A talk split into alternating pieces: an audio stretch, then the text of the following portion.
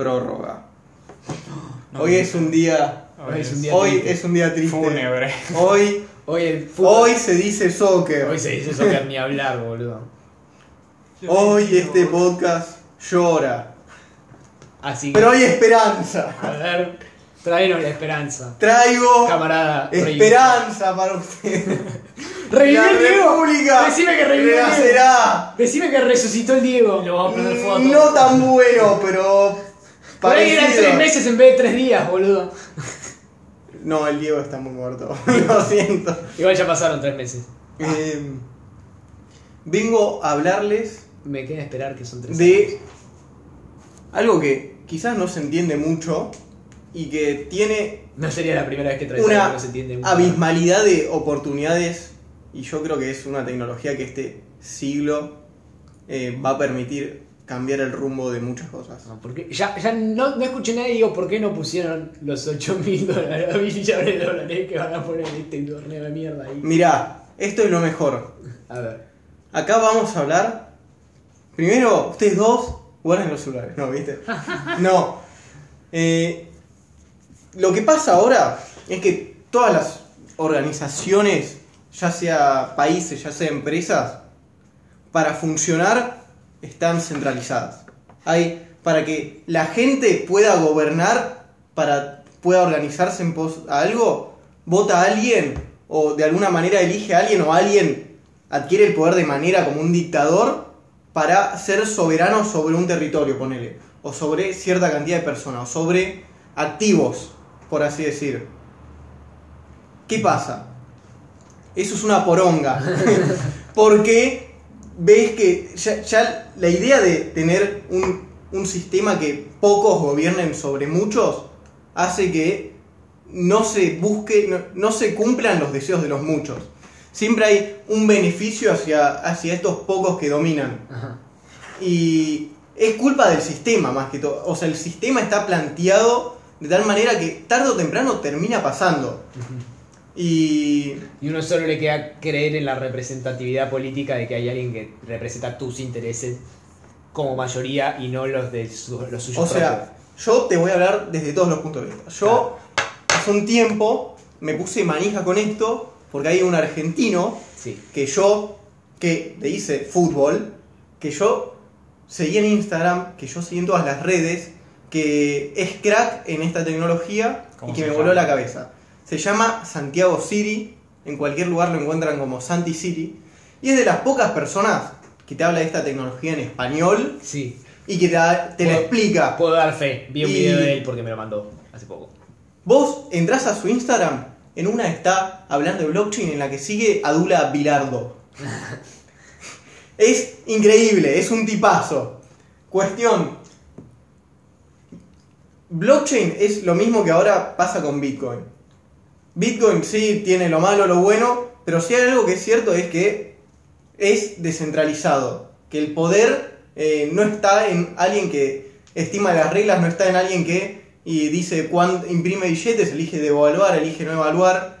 Es como la primera manera que, que hubo en el que el poder no se centra en alguien, sino que es una especie de red que las condiciones se dan por un contrato inicial, por, por cómo funciona el sistema en un inicio y como la gente le gusta esa teoría del sistema, lo banca, lo apoya.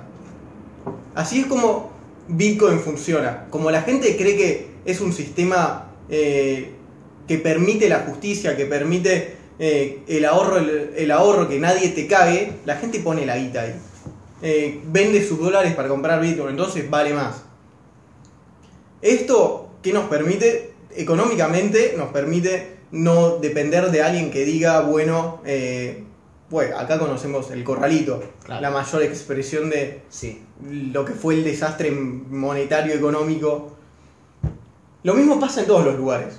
Ahora nosotros votamos a los políticos, votamos una vez cada, Cuatro. dos veces cada cuatro años, una vez cada dos años votamos.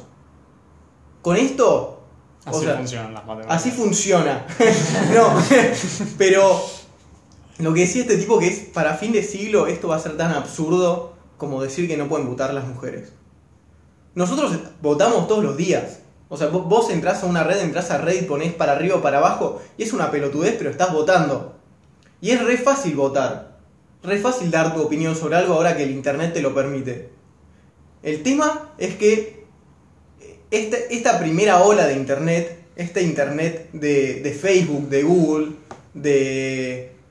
Si querés, de Amazon también, de toda esta. sí, Twitter. Es de las principales. eh, lo que hace es también estar centralizado. Sí, también, tal cual. ¿Y qué pasa? Uno dice son servicios gratis, pero no es gratuito. Todo lo que vos publicás no es tuyo. Todo lo que vos haces no es tuyo.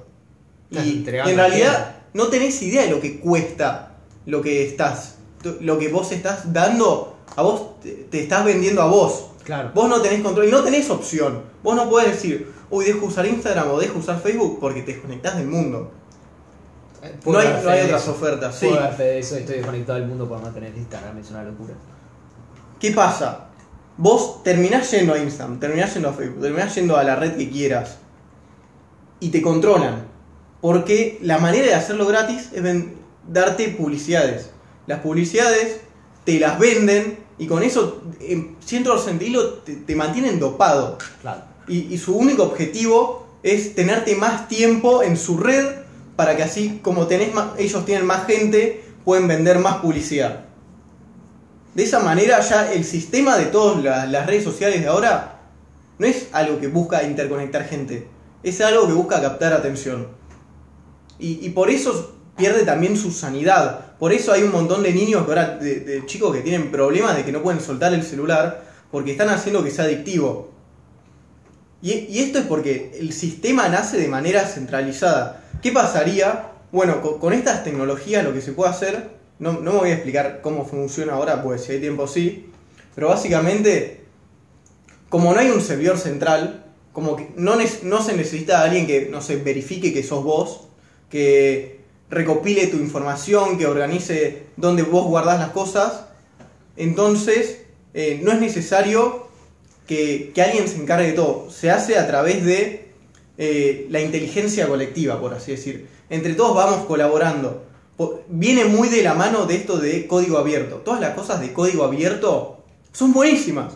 Porque es mucha gente colaborando para hacer algo que realmente les soluciona sus problemas y les permite tener una vida mejor. Claro. Y, Como por ejemplo, eh, perdón, te interrumpo, el, el, el la cosa que nosotros Streamio. No, no solo No. Streamio, sino el, el- lo que tenemos de YouTube.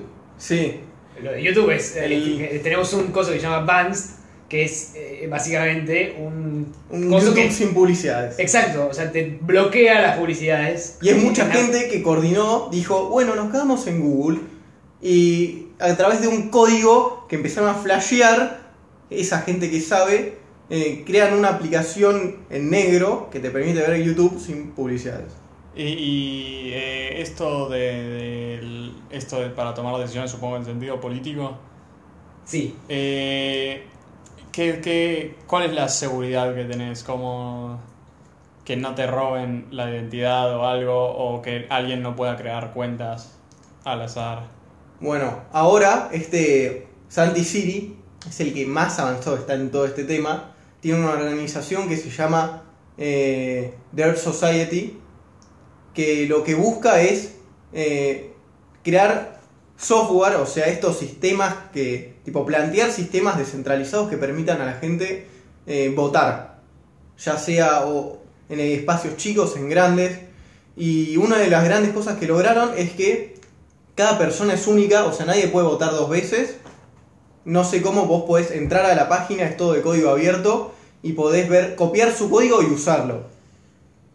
Y también lograron que, por ejemplo, eh, vos eh, no, pueda, no te pueda obligar a alguien a votar, no te pueda poner a alguien un arma y decirte vota este, o te puedan comprar, porque no hay manera de verificar a quién votaste.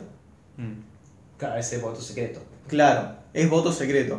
También hay manera de decir que nadie agregó votos eh, sin que falsos. Claro. Porque todos los que votan tienen que estar registrados. Eso se registra y, y se funciona porque hay una base de datos que es la, la famosa blockchain. Es una tabla que se replica en todas las computadoras que están metidas en esta nueva internet, por así decir. Que cada vez que alguien quiere hacer una transacción, que alguien cambia algo, se registra en todas. Esto consume una banda de energía. Eso yo lo. Yo te sacan información y todo eso cuando aceptar los términos y condiciones, ¿no? No hay términos y condiciones. Los, los cooks. Claro, pero claro, sí, Los cooks, la- las cookies, cookies, querrás decir. cookies. Las galletitas. Las galletitas de Cookie Monster, no, acá no hay Cookie ¿No hay Monster. cookie monster? No, No, para, es, es otro, otro concepto. es todo, es un- una internet distinta directamente. Sí, supongo que necesitas, necesitas energía, necesitas servidores, necesitas RAM. La, lógica acá es que vos quizás no necesitas algo, porque el sistema logra que sea sano, que haya gente que se encargue. O sea, hay gente que se encarga, que tiene una remuneración y que está definida y que de acuerdo a cómo está creciendo el sistema es proporcional, por así decir. No es que el que mina a los bitcoins se cae en guita. En un principio sí, porque convenía, ahora ya no. Ahora hay una relación proporcional. Cuestión. ¿Qué, qué me decías? El... No, que, que, que vas a necesitar un montón de cosas. Tal vez quieren, no sé. Vos lo que necesitas es acceso a internet. Y No, no, no digo nosotros como, eh, como eh, los clientes, Claro. pero ellos como la organización que lo hace. Proveedores. La organización que lo hace, hace código.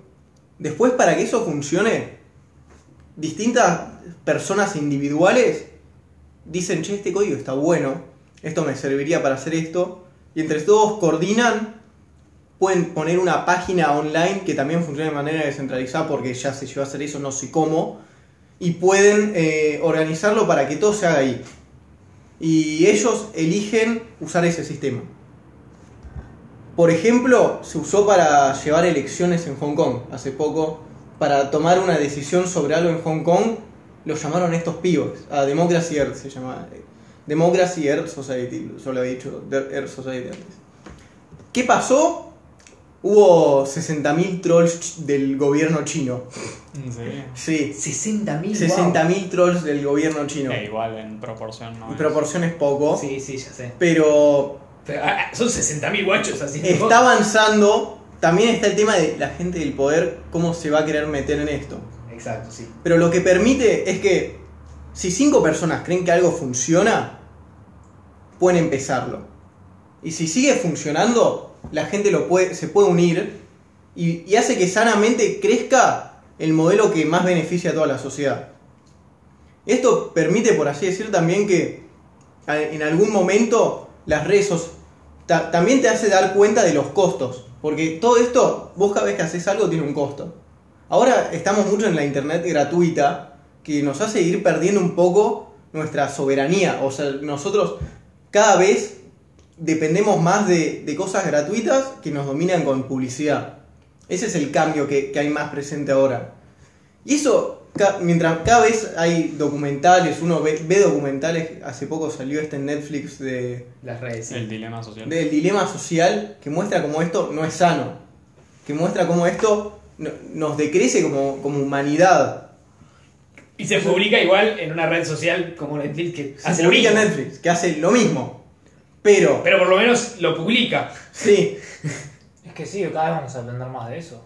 Sí, pero por ejemplo Amazon tiene shows que son anticapitalistas, ¿entendés? Claro, sí, sí, sí. Pero no les preocupa. Claro, claro. sí. Eso, porque eh, por eso yo veo, vos me traes esta visión re optimista de esto, de la No, Bitcoin claro, también. esta es una semilla recién. Esto, esto Sí. es algo que no crece ya. Esto es algo que en el Ya sé. siglo, en este siglo puede tener un montón de importancia porque lo que hace es reemplazar completamente el sistema viejo. No es algo que pueda convivir, es algo que de a poco se va adaptando, la gente de a poco lo adopta, ve que le gusta y se lo queda. Entonces cuando eso pasa y cuando haya un cambio de generación con, el- con- con- la gente de ahora que sí se anima más a ver una computadora, sí se anima a confiar en una moneda que está en internet, sí se anima a, che, esto de que eh, todos los políticos sean un asco y que tengan que votar este- entre esta basura no me gusta, ¿por qué lo tengo que seguir haciendo? Pasa que no pasa. A ver, yo tengo una visión bastante cínica en este sentido. No pasa también. O sea, no es por subestimar a la gente, ¿no? Pero no pasa que uno cada vez va buscando más el descompromiso político. ¿No pasa que hay una despolitización bastante grande en el mundo? No, Es yo, no, que- yo no creo eso. ¿Vos no crees eso? Por ejemplo, en, en Estados Unidos las últimas elecciones fue la que más votaron en la historia. Pero también la población de Estados Unidos creció. No, para. Pero no creció desde 2016 hasta 2020, no creció No. de manera total, literal. Pero para. Lo Los que, dos candidatos tuvieron la mayor cantidad de votos en la historia, ¿entendés? lo que también dice es que ahora hay un problema. Y es que el mundo, desde que nació el internet y está todo tan globalizado, los países empiezan a perder su sentido. En cuanto a por qué necesito un gobernador que sea soberano sobre este territorio. Güey, güey, pero vos te estás metiendo en No, un se tema. va toda la mierda. Pero Eso vos se te va a la metiendo mierda. en un tema que no, no, no va a pasar. No, yo no digo que se clausuren los países y seamos, como diría eh, Lennon. eh, las- Vamos a hacer Pangea, boludo. la- la- los límites son, no O sea, están dibujados en el mapa. Lo que pasó en Estados Unidos es que la gente no es que quería votar a esa gente, no es que ellos querían votar. Se votó y hubo ese fenómeno porque había tanta polarización, que esa es otra consecuencia, que, que se obligaron a votar Ah, pero por, por el miedo a, de a eso algo. estoy Por- de no, acuerdo. no por ejercer su capacidad. estoy de acuerdo que la gente No por querer votar. está más metida políticamente, pero porque está peleando Claro. en vez de estar apoyando, ¿entendés? Sí. Pero no, no estoy de acuerdo que no esté... Entonces, No, pero para, para mí lo que va a ojo, pasar... Ojo, ojo, ojo. Perdón, yo solamente digo esto y ya te dejo. Pero mi. Mi eh, línea de pensamiento no, eh, va al descompromiso político que no es simplemente no apoyar o no ir a votar. Porque ir a votar lo hace cualquiera. Es hacer una fila y poner un voto en un papel o en un coso electrónico. Yo el, compro- el compromiso político es ar- armarte con ideas que te representan y militarlas. Y es jodido. Entonces, yo creo que no es algo que está pasando. O sea, eso, o sea, el, el ir a votar es decir, bueno, esto es una mierda, esto es menos mierda, voy y voto. O sea, esto, esto me viene bien para mi bolsillo, esto viene Sí, bien para mi bolsillo. acerca más a lo que. Exacto. No es un compromiso político. El compromiso Pero- político trasciende hasta No, tus intereses económicos. Pero yo... Eso está pasando. ¿Vos te parece que está pasando eso? En Twitter, la famosa cultura de cancelación Sí. es literalmente gente que cree algo y está ejerciendo ese poder de, lo que cree para intentar eh, que se expanda en Pero, la sociedad. pero ¿te parece igual el compromiso de estar sentado en Twitter escribiendo a realmente militar, realmente moverte a convencer a la gente de haber ¿qué eso? Sí. en la militación? La gente- la Esa es la militación del día de hoy. Ahora, ¿sí? ¿Entendés? Cuando, ah, luego cuando estaban las protestas en Estados Unidos de Black Lives Matter, se movilizaron un millón de no sé cuántas personas por un montón de tiempo. En Hong Kong, cuando querían liberación en, eh, de China, Sí. también un mon- montón de gente y lo usaron la internet para movilizarse, para... Bueno, lo de Bueno, Trump- ahí también se ve un poco más porque ya la política y esto no depende tanto del país donde vivís. A esto también me refería. Para mí lo que pasa no va a ser un cambio drástico. Para mí de a poco estos sistemas descentralizados van a crecer. Porque no hay manera de bajarlos cuando la gente de manera eh, rentable o de manera que, se mantiene se sigue sumando a poco. Lo que va a pasar es que de a poco eh, la plata que hay en el mundo se va, se va a ir yendo a esto. ¿Por qué? Porque esta solución es mejor. Entonces, de la nada, los políticos, la, la guita de la política no, no va a terminar siendo tan importante, o sea, la política en sí no va a ser tan importante porque la guita antes se fueron a estos sistemas. Porque ya hay funcionando algo distinto en estos sistemas que deja a la gente feliz y el gobierno no tiene control sobre eso. Sí. Yo- Y yo, yo creo que incluso me pongo a pensar, y creo que lo que más le conviene a estos sistemas nuevos, como de este, para realmente empezar a tener la relevancia política que podría llegar a tener un sistema como este, es, como bien se hace en las roscas políticas, ir escalando, agarrándote de los elementos que ya tenés. Si esta Democracy Earth se agarra de la gratuidad de, los servicios de Facebook y todo eso, o de Twitter, vas a ser más poderosa. Entonces, eso- ese creo que sería el camino. O sea, el mejor camino para hacer política es utilizar el status quo para después cambiarlo. Entonces, Sí. eh, yo ese era el comentario que te dije. en joda, medio en serio, sí. medio en joda, te dije, este Tomás Siri tiene cara de que entra... Santi. Santi, perdón. Santi Siri entra a cualquier partido político y lo rosquean en 15 minutos. Entonces, eh, yo creo que me encantaría, o sea, mi sueño que es eh, que realmente lograr un cambio cultural que involucre a la gente. Porque eso, es- de eso se trata, de colaboración. Y si eso, si se logra eso, es una locura. O sea, es, es un mundo disti- completamente distinto al que, al que vivimos ahora. Si esto llega a funcionar y, y la gente realmente llega a aprender lo que puede hacer con, con algo descentralizado, eh, el mundo para mí va a ser un lugar mejor. Va, va a haber más, eh, uno va a ser más soberano sobre sus decisiones, sobre su vida. Bueno, basta. Sí. Me... ¿Cómo lo metemos en fútbol? No. No, ya está. Muy político veo. No me gusta. Eh, ¿Alguien más tiene algo? ¿Puedo agregar una cosa? No. Hoy es el día del. No, mentira.